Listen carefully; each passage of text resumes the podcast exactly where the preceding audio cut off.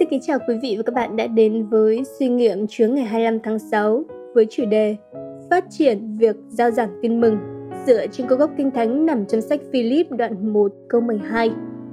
Thưa anh chị em, tôi muốn anh chị em biết rằng những gì xảy ra cho tôi đã giúp cho tin mừng thêm phát triển.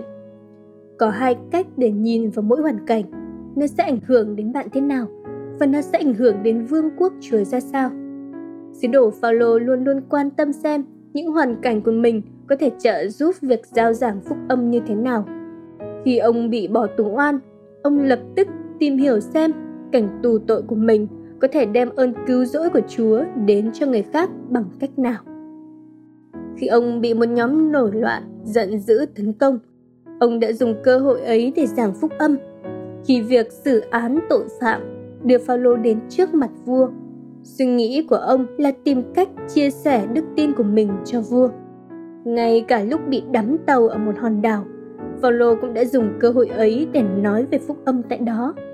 Bất kể ở trong hoàn cảnh nào, mối bận tâm của Phaolô là làm thế nào có thể dùng hoàn cảnh hiện tại của mình để nói cho người khác biết tin mừng về ơn cứu rỗi của Thiên Chúa.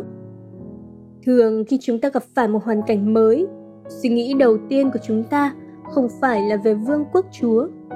Khi đối diện với cuộc khủng hoảng, chúng ta có thể trở nên giận dữ hoặc lo sợ cho tình trạng an ninh của chính mình hơn là nên tìm hiểu xem Chúa có ý định làm gì qua những hoàn cảnh của mình. Nếu chúng ta vẫn cứ tập trung vào bản thân, chúng ta sẽ bỏ lỡ rất nhiều điều mà Chúa có thể thực hiện qua những kinh nghiệm của mình vì lợi ích của chúng ta và cũng vì lợi ích của những người xung quanh chúng ta nữa.